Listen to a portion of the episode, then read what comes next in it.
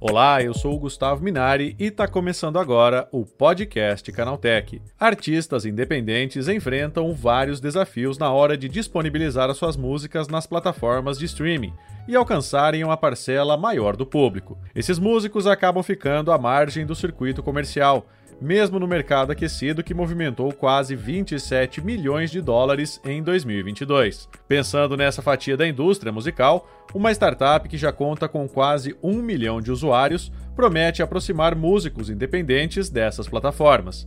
Para explicar como esse sistema funciona, eu recebo hoje aqui no podcast Canaltech o Vitor Cunha, CEO e cofundador da Magroove. Então vem comigo que o podcast que traz tudo o que você precisa saber sobre o universo da tecnologia está começando agora.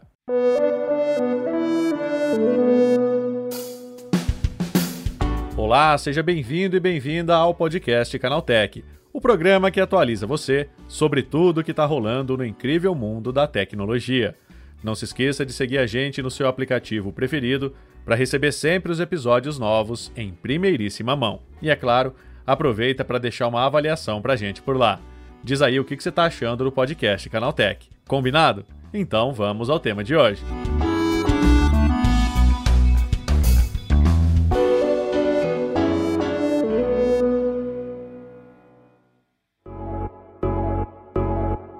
O mundo da música nem sempre é amigável com artistas independentes que, na maioria das vezes, acabam ficando de fora do circuito comercial. Para tentar diminuir a desigualdade dentro das plataformas de streaming, uma startup brasileira está usando um sistema de inteligência artificial que promete aproximar esses músicos do público. É sobre isso que eu converso agora com o Vitor Cunha, CEO e cofundador da Magroove. É, Vitor, primeira coisa, como é que surgiu essa ideia? Cara, isso surgiu lá atrás. É, eu e o Fabrício, meu sócio aqui no Magroove, é, a gente começou o primeiro embriãozinho do Magroove, ele veio. É, a gente eu, eu, na verdade, pela minha experiência como produtor musical e engenheiro de áudio, tendo banda aqui, sendo músico, né, participando da cena, eu percebi que tinha um gap muito grande entre as bandas independentes e o grande público, né, a pessoa que usa Spotify no dia a dia e não tem nenhuma conexão com a cena. Uhum. Então, a primeira vontade lá atrás era de, cara, como é que a gente faz essas bandas incríveis que estão aí fazendo música é, chegarem nas pessoas? Porque senão elas só iam nascer, crescer, morrer e jamais serem ouvidas, jamais serem encontradas.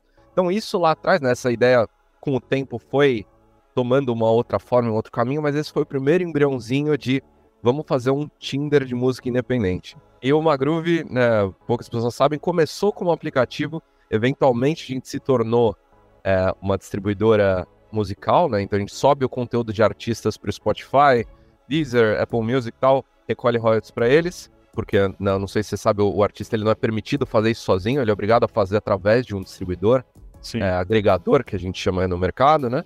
Uhum. É, e a gente, a, na verdade, a gente res, é, resolveu ir para esse lado como uma forma de encontrar artistas novos para eventualmente alimentar é, o aplicativo e a gente ter esse conteúdo para recomendar, para fazer esse match entre o grande público e a cena mas era aquele desvio que a gente não sabia se a gente ia conseguir voltar e tal. Acabou sendo uma pivotada de mercado bem forte.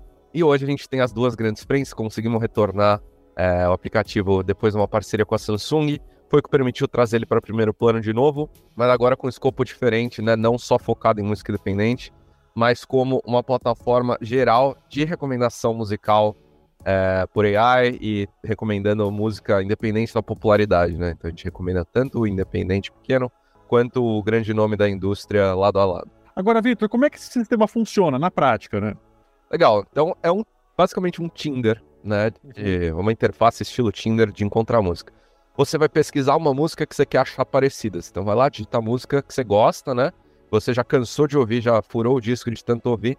A gente vai te mostrar recomendações baseadas naquela música que você procurou. Então, a gente toca 30 segundinhos de cada música. A gente não toca a música inteira, né? É bem... É exclusivamente focado na descoberta, no momento da descoberta musical, nosso aplicativo. E você dá like ou dislike, swipe para direita ou para esquerda. As que você deu like vão para uma lista de descobertas que você consegue, é, consegue sincronizar com seu player preferido, seu streaming preferido e ouvir as músicas completas lá. É como um Tinder mesmo, a pessoa vai passando ali, vai vendo o que ela gosta e o que ela não gosta. Exatamente. Pra direita, pra esquerda, like ou dislike. É bem um match musical mesmo com as músicas que fizerem sentido para você. Agora, Vitor, isso ajuda no alcance, né? Aumentar o alcance desses músicos independentes? É, cara, eu acho que o, os nossos músicos eles são recomendados dentro da plataforma, né? Então, igual eu falei, é uma recomendação que a gente procura ser bem democrática. Uhum. Não importa a popularidade de quem está sendo recomendado, né? Então, se eu estou recomendando a Rihanna ou uma banda independente da Islândia, se o som for relevante para o ouvinte que está procurando, né, essa banda vai ser recomendada. Então, eu diria que, na verdade, tudo vai depender do que, que o ouvinte está procurando. Se eu estou procurando uma música que eu tenho recomendações que são independentes, elas vão ser recomendadas. Se eu estou procurando alguma coisa que o match mais próximo, né, a, a música que é musicalmente mais parecida, é um, um artista mainstream, é o mainstream que vai ser recomendado. Agora, sem um sistema desse tipo, é complicado, é mais difícil para esse artista independente ele entrar nesse circuito comercial aí da música, Vitor? Cara, eu vou te, vou te contar, né, como é que são as recomendações hoje estabelecidas por aí. Então, elas acontecem, né, de dos grandes players aí de, de, de música, eles têm alguns, né, tem sistemas de recomendações embutidos dentro deles. E elas acontecem pelo que a gente chama de clusters estatísticos. Então, não é um termo de mercado, não é um nome técnico, é o que a gente usa aqui internamente no Groove.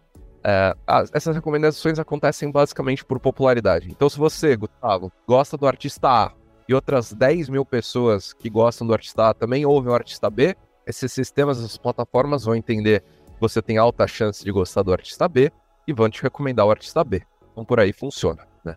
Só que nada garante que o artista B vai parecer com o artista A. Nada garante que você vai gostar do artista B. Nada garante, principalmente, que o artista B é musicalmente similar ao artista A. Então a gente resolve esse problema fazendo uma recomendação unicamente por similaridade musical. E um suposto artista C aqui na nossa, no nosso exemplo, né? Que é um artista que acabou de começar, tá fazendo um baita trabalho, é desconhecido ainda, né? Começou, agora tá lançando a carreira, dando os primeiros passinhos, e não tem uma fanbase estabelecida. Se ele não tem uma fanbase estabelecida, ele não tem audiência já conquistada, não tem plays por aí. Uhum. Esse artista, nos sistemas é, de recomendação como são feitos hoje, ele nunca vai ser recomendado.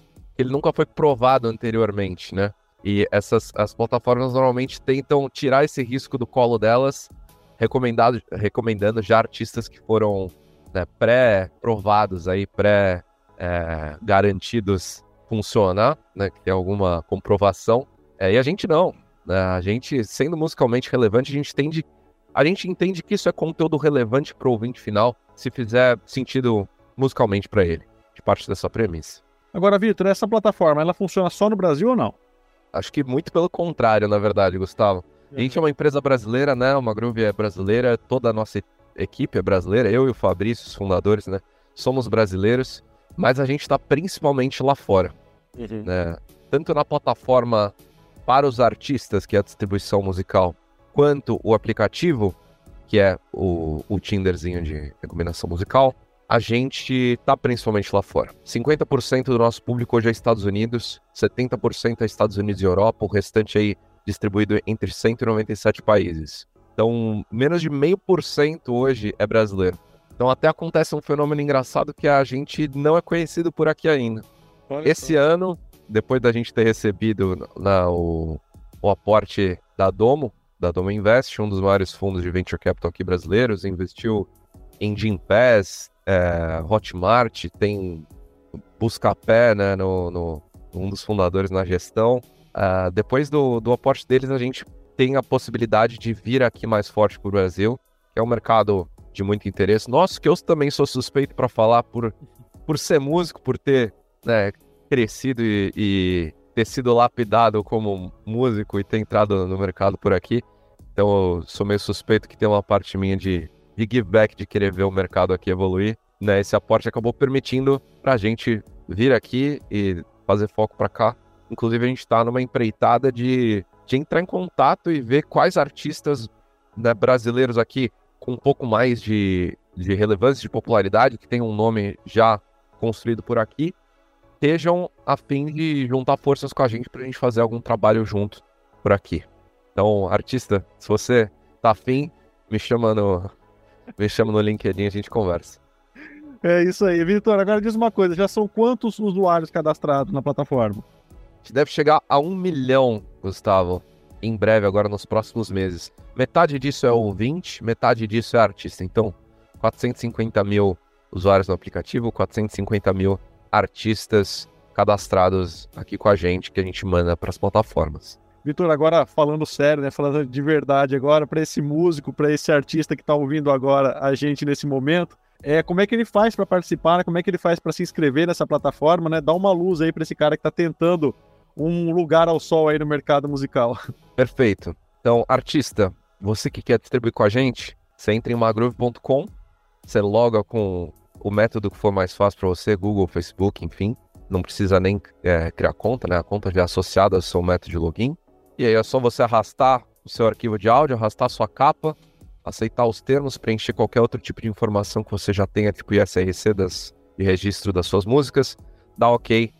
É, isso, se tiver tudo certo, a gente manda para as lojas, senão o nosso time de controle de qualidade entra em contato com você é, sobre algum eventual probleminha que eles tenham achado. É 100% de graça, você não paga nada para subir, né? A única coisa que a gente fica são os primeiros 5 dólares do que você fizer de plays e downloads. Então, se nesse ano você fizer 3 dólares, a gente fica com os 3, você fez 7, a gente fica com 5, você com 2, você fez 1000, a gente fica com 5, você com 995.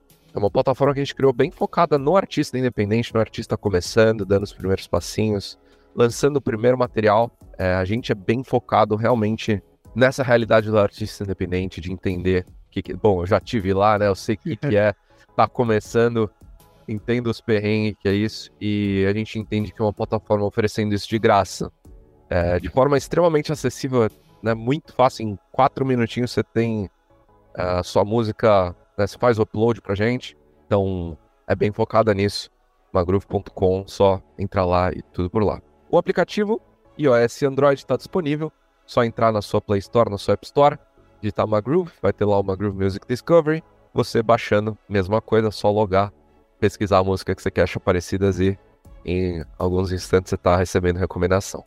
Só esperar dar match depois. É isso. O match tá contigo, né? Espero que você tenha bons matches. Tá certo, Vitor. Obrigado pela tua participação, viu? Bom dia para você. Gustavo, super obrigado. Um abraço para você e para todo mundo. Tá aí, esse foi o Vitor Cunha, CEO e cofundador da Magroove, falando sobre como a inteligência artificial pode ajudar a ampliar o alcance de músicos independentes nas plataformas de streaming. Agora se liga no que rolou de mais importante nesse universo da tecnologia no quadro Aconteceu também.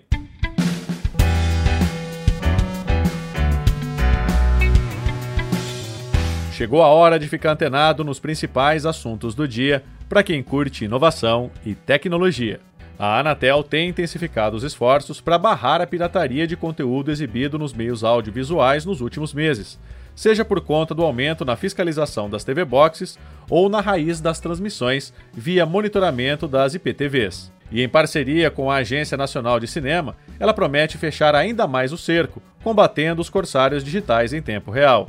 Em março deste ano, a Anatel e a Ancine firmaram um acordo de cooperação técnica justamente para atuarem juntas no combate à pirataria audiovisual. A parceria prevê também estudos regulatórios e monitoramento do serviço de acesso condicionado, o termo técnico para TV por assinatura. O Instagram começou a liberar a inclusão de música no perfil dos usuários. A novidade em desenvolvimento desde o ano passado já aparece em alguns perfis e pode ser adicionada de maneira bem simples. Vista pela primeira vez em outubro de 2022, mas ainda como apenas uma opção escondida nos códigos do aplicativo, a opção de colocar música na bio do Instagram cria uma nova opção para personalização na rede social. Os mais antigos devem se lembrar que o recurso se parece muito com algo que havia em blogs pela web, Sim, houve uma época em que você entrava num site, provavelmente de um amigo, e logo que a internet pudesse carregar a canção, você começava a ouvir alguma coisa. Diferente do que acontecia antes, o Instagram só toca a música se você pressionar o botão de play ao acessar o perfil. A Motorola confirmou uma apresentação no Brasil na próxima semana. A expectativa é que o evento marque a oficialização do Razr 40 e Razr 40 Ultra, novos modelos dobráveis da marca. A empresa enviou um convite para membros da imprensa brasileira, no qual consta a data 5 de junho de 2023. No vídeo há um pequeno quadrado com cantos arredondados que se expande para um retângulo, uma clara referência ao dispositivo dobrável. Infelizmente, nenhuma outra informação foi compartilhada até o momento, então resta aguardar até a próxima segunda-feira para conhecer todas as novidades. O TikTok lançou uma ferramenta de narração com a voz do robô Optimus Prime, líder dos Autobots e protagonista da franquia Transformers. Os usuários poderão usar a voz do herói para narrar textos de seus vídeos por meio da função texto falado. A novidade já está disponível no aplicativo para iOS e Android para quem quiser falar com a voz robótica do herói de metal. O serviço usa uma tecnologia de conversão de texto em áudio que faz a leitura de maneira natural. Aqui no Brasil, a voz de Prime é feita pelo dublador Guilherme Briggs. Para outros países, somente a voz original em inglês, dublada por Peter Cullen, estará disponível. A OpenAI anunciou que tenta solucionar as alucinações do Chat GPT com um novo método de treinamento de inteligências artificiais. A empresa quer reduzir as chances de o chatbot apresentar informações erradas ao mencionar fatos sobre os quais não tem tanta certeza. As alucinações de inteligências artificiais são quando elas erram ou inventam informações sem fundamento. Em perguntas superficiais e com respostas diretas, isso acontece com menos frequência, mas quanto mais profunda for a conversa, maior a chance de o bot entregar dados sem lastro.